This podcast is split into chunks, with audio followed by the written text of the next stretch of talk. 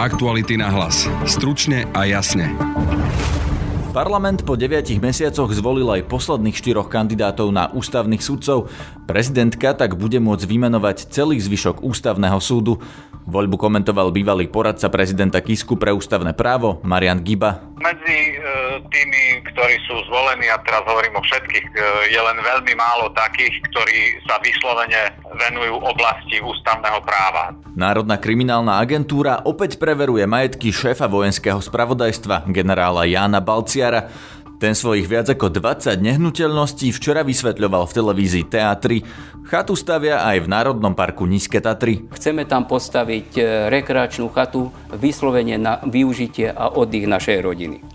Z môjho pohľadu najkrajšie miesto na svete. Úchvatné výhľady, ticho, proste krása. Martin Turček zhrnie, čo v prípade Balciar nesedí. Ján Balciar vlastní vyše 20 nehnuteľností a len 15 apartmanov na táloch má podľa realitného maklera hodnotu vyše 2 milióny eur. Počúvate podcast Aktuality na hlas, moje meno je Peter Hanák. Poslanci vo verejnej voľbe zvolili 4 kandidátov na ústavný súd, najvyššie postaveného trestného súdcu na Slovensku, teda šéfa trestného kolegia Najvyššieho súdu Libora Duľu, prešovského sudcu s dobrou povesťou Petra Straku, ktorého v minulých kolách podporovala aj opozícia, sudcu Petra Melichera, ktorý v minulosti podporoval Štefana Harabina, a aj ďalšieho sudcu Ladislava Dudiča, ktorý zaskakuje na Európskom súde pre ľudské práva a zastupuje Slovensko v Európskej komisii pre efektívnosť súdnictva.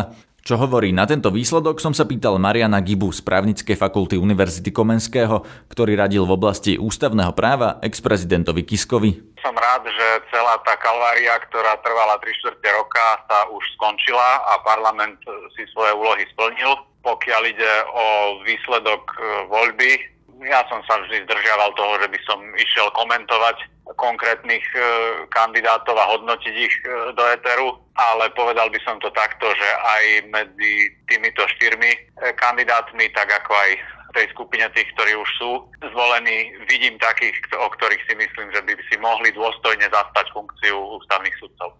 Vy už teraz nie ste poradca prezidenta, pretože Andrej Kiska už skončil vo funkcii, takže už nebudete radiť súčasnej prezidentke, koho má vybrať. Koho by ste si vybrali vy z tejto štvorice napríklad? Poznáte tam niekoho? Viete o niekom, kto by bol z nich dobrý ústavný sudca?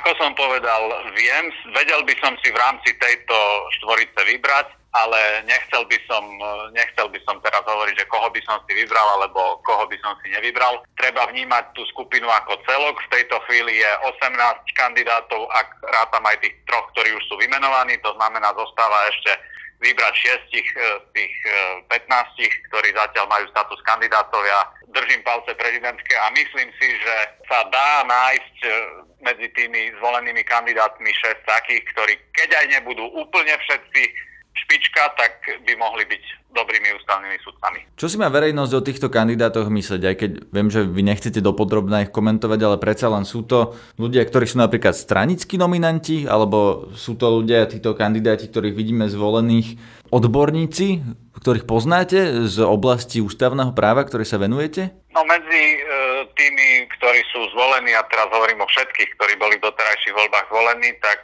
je len veľmi málo takých, ktorí sa vyslovene venujú oblasti ústavného práva. Nedá sa teda povedať, že by tam nejak dominovali ľudia z branže ústavného práva.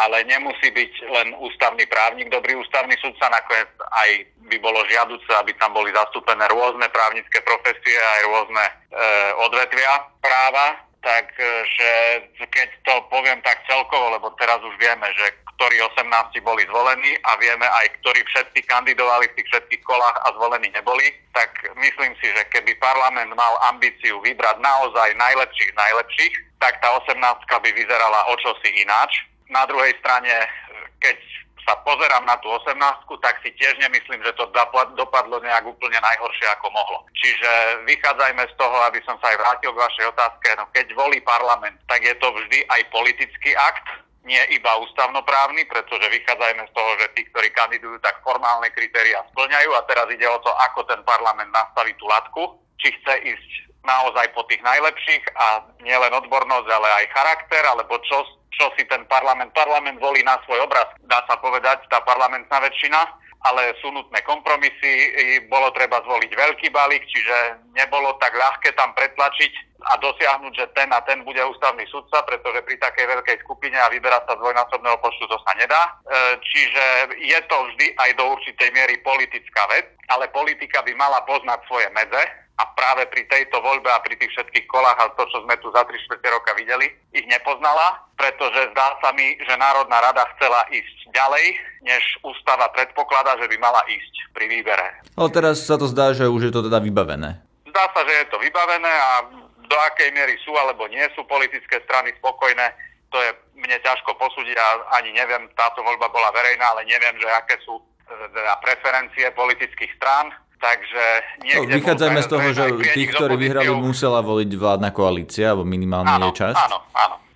A to je znova, keď volí politická väčšina, tak je prirodzené, pokiaľ volí, povedzme, ľudí, ktorí sú jej nejak svojimi hodnotami alebo svetonázorom bližší, to potiaľ to je to v poriadku. Nebolo by v poriadku to, keby parlament volil kandidátov na ústavných sudcov s tým, že bude od nich očakávať, že keď budú ústavnými sudcami, tak si spomenú v prípade potreby, že kto ich zvolil za kandidátov. To je už presne to, čo by bolo cez čiaru, takže treba veriť, že tí, ktorí sa tam dostali a ešte dostanú z tých 18, tak že naozaj nebudú mať tendencie byť nejakým spôsobom poplatní politickým stranám, bez ktorých podpory vlastne neboli by zvolení. Aktuality na hlas. Stručne a jasne. Polícia opäť preveruje majetok šéfa vojenského obranného spravodajstva generála Jána Balciara. Ten mal až 23 nehnuteľností, v hodnote na ktorú si podľa našich investigatívcov nikdy nemohol zarobiť. Polícia tieto zistenia už raz preverila, no keďže, a teraz citujem zo stanoviska polície, sa minulý týždeň objavili nové skutočnosti, riaditeľ NAKA ich dal opätovne preveriť. Vecou sa zaoberá Národná jednotka finančnej polície NAKA. Koniec citátu. Ján Balciar sa v tejto kauze nikdy nepostavil pred novinárov, no včera bol v relácii Téma dňa v televízii TA3. S povolením televízie vám prinášame časti z tohto rozhovoru. Otázky kladie moderátor Peter Bielik. Som tu prvýkrát a verte, že posledný. 23 nehnuteľností. Určite máte početnejšiu rodinu, o tom nepochybujem, ale 23 nehnuteľností stále znie ako istý nadštandard. Môže to tak niekomu pripadať. Naša rodina vždy sa snažila vhodne investovať. Ja som sa nenarodil včera. Ja som v bezpečnostnej komunite od roku 1987. To je viac ako 32 rokov. Po určitom období, veľmi krátkom, som stále bol v riadiacich pozíciách. Tomu prináležal aj príjem. Takisto pracuje aj moja manželka. Pracovali moji rodičia. A celá rodina v rámci svojej činnosti investovala prostriedky, ktoré získala legálnym spôsobom do nehnuteľnosti. My si myslíme, že investovanie do nehnuteľnosti je v súčasnej dobe najlepší spôsob chránenia si svojho majetku. Samozrejme, ak ste to dokázali zarobiť vlastnými silami, tak by ste to mali vedieť aj dokladovať. Ale to sa stalo. Ja nie som zo zákona verejný činiteľ. Zákony tejto krajiny som dodržal, ktoré ma inštruovali, aby som predložil majetkové priznania, tak som ich predložil. Ján Balciar si potom nasadil okuliare, vytiahol papiere a začal vypočítavať príjmy a výdavky svojej rodiny. Možno to bude pre väčšinu občanov veľmi zaujímavá informácia. Moje príjmy, príjmy mojej manželky, príjmy mojich rodičov, predaj majetku, ktorý sme v určitom období mali, dosahoval, budem hovoriť v čistom, 2 085 764,56 €. Je to veľa alebo málo? To nechám na posúdení. Výdavky ako také predstavovali sumu 1 574 044,10 €. Do výdavkov samozrejme som zahrnul všetky výdavky, čo sa týka investícií, všetky výdavky, čo sa týka prevádzky, réžie, pretože nežijeme zo vzduchu, ale ďaleko príjmy rodiny a moje vlastné prevyšujú hodnotu investovania do majetku. Dobre. Otázkou je potom aj, a opäť sa zjavila aj vo verejnosti, respektíve v médiách, od koho ste tie nehnuteľnosti nakupovali a akým spôsobom. Objavili sa tam údajné prepojenia na Černákovcov, údajné prepojenia na nejakého sprostredkovateľa finančnej skupiny PENTA. Môžete úplne vylúčiť a odmietnúť, že ste sa v rámci svojho služobného pomeru stretli aj s takýmito ľuďmi a potom na základe takéhoto stretnutia vznikli aj tieto obchody? Pán redaktor, sa asi nemyslíte, že by som mal zneužiť svoje postavenie a právomoc na to, aby som nezákonne lustroval osoby, s ktorými ja alebo moja rodina uzatvára obchodný vzťah. Nikdy som to nerobil a nikdy to ani nespravím. Hoci moje oprávnenia... mojimi oprávňaniami by som to spraviť mohol. Toho pána, ktorého nazvali s kontaktami na Černákovcov, som spoznal iba vtedy, keď som s ním prišiel do styku, že ponúka na predaj konkrétnu nehnuteľnosť. Predtým ste ho nepoznali? Nie. Moderátor sa potom Jána Balciara opýtal, na čo je mu 23 nehnuteľnosti, keď z titulu svojej funkcie nemôže podnikať. Ján Balciar povedal, že ide o investíciu a s nehnuteľnosťami nepodniká. V súčasnosti tie nehnuteľnosti nie sú využívané na nič iné, iba pre účely našej rodiny a viac menej celej rodiny. Najbližších priateľov samozrejme bezodplatne. Ja som veľmi rád, pokiaľ niekto z našej rodiny túto možnosť využije. Kedykoľvek. Aktuality.sk nedávno informovali aj o výstavbe chaty Jána Balciara v Národnom parku v Nízkych Tatrách.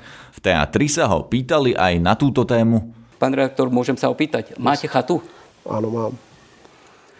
Presne týmto spôsobom uvažujeme aj my. Chceme tam postaviť rekreačnú chatu vyslovene na využitie a oddych našej rodiny. Neviem, či ste tam už boli. Z môjho pohľadu najkrajšie miesto na svete. Úchvatné výhľady, ticho, proste krása. Ešte raz opakujem, že ja som zanietený turista. Tí, čo ma poznajú, ja už dlhé 10 ročia sa turistike veľmi intenzívne venujem. No keď je to také viditeľné miesto, nebude tak viditeľná aj tá nehnuteľnosť, ktorú tam plánujete postaviť, je všetko v súlade so stavebným zákonom, v súlade s pravidlami ochrany prírody. Počuli sme, že tam teda ten domiešavač chodí cez nejaký turistický chodník. Na toto ste si tiež dali pozor, neporušíte žiadne pravidlá z hľadiska výstavby a ochrany životného prostredia, alebo do budúcnosti možno aj nejakého výzoru, keď na takom mieste zrazu vznikne nehnuteľnosť, aby nebola príliš veľká a príliš dominantná. Domiešavač chodí turisticky chodníkom. Jedná sa o lesnú zvážnicu, kde chodia naozaj Tatry naložené drevom, 40-tonové. Takže nejde o žiadny turistický chodník, ide tu o turistickú cestu, ktorou sa dostanete akýmkoľvek dopravným prostriedkom. Celý projekt výstavby rekreačnej chaty bude v duchu prírody. V štúdiu mám teraz investigatívneho reportéra Aktualit Martina Turčeka, ktorý na Balciarove majetky upozornil. Vitaj, Maťo. Ahoj, Peter. Maťo, povedz nám, prosím ťa, keď si počul vysvetlenia Jána Balciara v TA3, sedí to, čo hovoril s faktami, ktoré si ty zistil? Ján Balciar sa poprvý raz verejne vyjadril k svojim majetkom až po nejakom vyše pol roku, dovtedy na akékoľvek bližšie otázky odmietol odpovedať. A mám z toho pocit, že viacero tých odpovedí skôr vyvoláva nové otázky, akože by vysvetľovalo doterajšie podozrenia. Čo konkrétne? Napríklad tie jeho nehnuteľnosti. On hovoril, že jeho rodina má príjem viac ako 2 milióny eur, výdavky 1,5 milióna, a teda, že za ten 1,5 milióna, okrem toho, že celá jeho rodina z toho príjmu žila, tak kúpili aj tie nehnuteľnosti. Sedí to? Je veľmi, veľmi otázne, či to sedí, alebo ako to môže sedieť do nejakej rovnice, keďže Ján Balciar vlastní vyše 20 nehnuteľností a len 15 apartmanov na Táloch má podľa realitného maklera hodnotu vyše 2 milióny eur. A okrem toho, ako hovoríš, z 1,5 milióna eur museli aj žiť, nielen kupovať nehnuteľnosti. A ako som povedal, ide len o 15 apartmánov na Táloch, ktoré majú hodnotu viac ako 2 milióny. Okrem nich je tam ešte dom v Rimavskej Sobote, luxusný apartmán v Chorvátsku. Donedávna Balciar vlastnil byt v Bratislave, ktorý už teraz predal, a sú tam ešte ďalšie 4 nehnuteľnosti. Takže podľa nás majú tie nehnuteľnosti oveľa väčšiu hodnotu, ako Ján Balciar reálne priznal. Jednoznačne to vzbudzuje nejaké podozrenia. Niektoré nehnuteľnosti mohol teoreticky kúpiť aj lacnejšie, pretože ich kupoval v minulosti, ale pred rokom 2015 kupoval len 2 z tých nehnuteľností, čiže na ostatné bude určite platiť približne súčasná trhová cena. On tam hovoril aj to, že sa vytvára taký dojem, že ako keby tie nehnuteľnosti všetky nadobudol za posledné 4 roky a ty teda hovoríš, že naozaj nadobudol, že pred tým rokom 2015 v zásade mal len 2 z tých 23? Momentálne po nejakom predaji Balciar vlastní 21 nehnuteľností, o ktorých máme vedomosť, a z týchto kúpil jednu v roku 2006, jednu získal v roku 2008 a ostatných 19 získal v rokoch 2015 až 2018. Čiže on nehovorí pravdu, ak tvrdí, že ich nadobudol predtým? Či on to takto netvrdí, on to len tak zaobaluje nejako? Áno, on to netvrdí. On tvrdí, že médiá vyvolávajú dojem, ako keby všetky nehnuteľnosti nadobudol za posledné 4 roky, a pravdou je, že len skoro všetky. Len vyše 90% tých nehnuteľností nadobudol za posledné 4 roky. Teda za to obdobie, čo je vo funkcii šéfa vojenského obradného spravodajstva. Áno, takmer všetky nehnuteľnosti nadobudol, odkedy je vo funkcii vojenského obradného spravodajstva, ale to nebude presne číslo 19, lebo zo pár ich bolo v roku 2015, tak povedzme, že okolo 15 až 18 tých nehnuteľností nadobudol od nástupu do funkcie šéfa VS. Prečo je to problém? No, je to samozrejme problém, keď jeden z najvyšších funkcionárov, ktorý navyše nemá nad sebou nejakú kontrolu napríklad poslaneckého výboru, ktorý kontroluje majetkové priznania, nedokáže verejnosti jasne zdokladovať svoj majetok. Hoci v televíznej relácii TA3 Ján Balciar povedal, že je ochotný, alebo že bol ochotný verejnosti zdokladovať o svojom majetku všetko, ja si nemyslím, že tak urobil, pretože on zdokladoval len číslo, ktoré je príjmami sumárne pre celú rodinu. Nie je jasné, prečo nezdokladoval svoje príjmy. Takisto výdavky, ktoré zasa opäť hovorí o výdavkoch pre celú rodinu, navyše dáva dokopy výdavky na nehnuteľnosti s bežnými výdavkami, čiže nie je jasné, či tie nehnuteľnosti kúpil za približne 1,5 milióna, čo sú ich výdavky, alebo len za polovicu, čo už by bolo naozaj veľmi, veľmi podozrivé, a myslím si, že stále má čo vysvetľovať. Ty si prišiel aj na to, že tieto majetky, alebo aspoň teda niektoré z nich, má pán Balciar od človeka blízkeho Pente a ďalšie od človeka blízkeho mafiánskej skupine Černákovcov. Je to tak? Je to pravda? Je to naozaj niečo overené? Je to fakt? Faktom je, že 12 apartmánov, ktoré dostal Balciar do daru od otca, jeho otec kúpil od bývalého investičného manažera Penty Vladimíra Brodňana, ktorý je dnes veľkopodnikateľ, vlastní napríklad Zváračský ústav spolu s Jánom Sabolom, kde v budove ktorého sídli ministerstvo spravodlivosti po novom, podniká v množstve realitných projektov. A druhým človekom, od ktorého Balciar získaval apartmán, je Pavol Pančík, ktorý mal firmu s Jánom Kánom, ktorý bol pravou rukou Mikuláša Černáka. A sám Mikuláš Černák sa vyjadril, že Pančík bol súčasťou skupiny a dnes je blízky Jánovi Kánovi.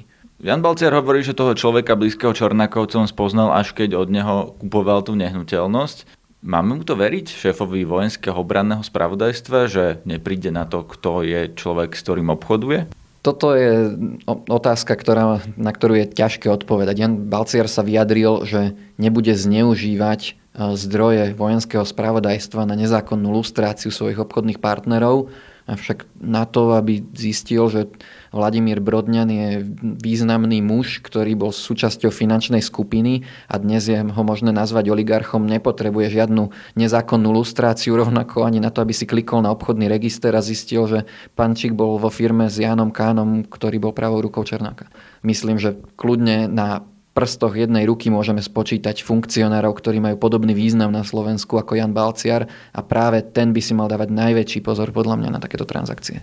Je na tom niečo, čo by malo prekážať nám, keď to neprekáža Jánovi Balciarovi, že prečo by si nemohol naozaj legitímne kúpiť dom od človeka, ktorý kedysi aj podnikal s Černákovcami? Možno by nám to nemuselo prekážať, ak by nám pán Balciar povedal, že nie, výdavky mojej rodiny na 20 nehnuteľností dokopy a režijné výdavky spolu boli 1,5 milióna, ale povedal by ako na každú konkrétnu nehnuteľnosť, za akú sumu ju kúpil, aby bolo možné porovnať ju s trhom. Ak my nevieme, či Ján Balciar nekupoval apartmány od oligarchu pod cenu, tak naozaj myslím si, že to v nás má vzbudzovať vážne podozrenia. A podozrenia z čoho? Čo by na tom mal byť problém, aby tomu každý porozumel? Prečo by mohol byť problém, že aj keby kupoval pod cenu napríklad?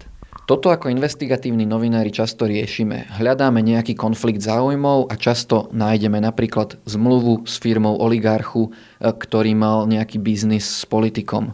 V tomto prípade to však nájsť nemôžeme, keďže vojenské spravodajstvo z povahy svojej činnosti nie je veľmi transparentná organizácia a nemôže zverejňovať zmluvy, ktoré sú samozrejme utajené, čiže my ani nemôžeme zistiť nejaký potenciálny konflikt záujmov medzi vojenským spravodajstvom a ľubovoľnými oligarchami a to je ďalší z dôvodov, prečo by sa šéf vojenského spravodajstva mal strániť takýchto kontaktov a biznisov. Keby si mal celkovo zhodnotiť, či Ján Balciar vysvetlil dostatočne, či už v TA3, alebo on tvrdí, že aj výboru na kontrolu vojenského spravodajstva tieto svoje majetkové pomery vysvetlil, podľa teba to vysvetlil dostatočne?